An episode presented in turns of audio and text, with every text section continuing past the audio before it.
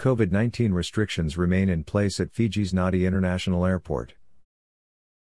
Fiji Airport's chairman Jeffrey Shaw confirmed today that Fiji's main international airport will continue to restrict access to its passenger terminal due to the coronavirus pandemic.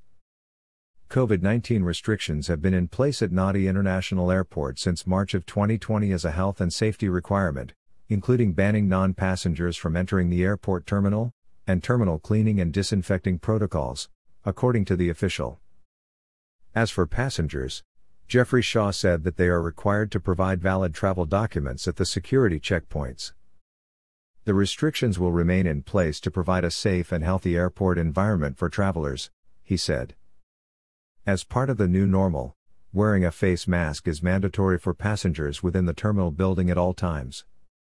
Nadi International Airport, about 192 kilometers northwest of Fiji's capital city of Suva, is the main international airport of Fiji as well as an important regional hub for the South Pacific region.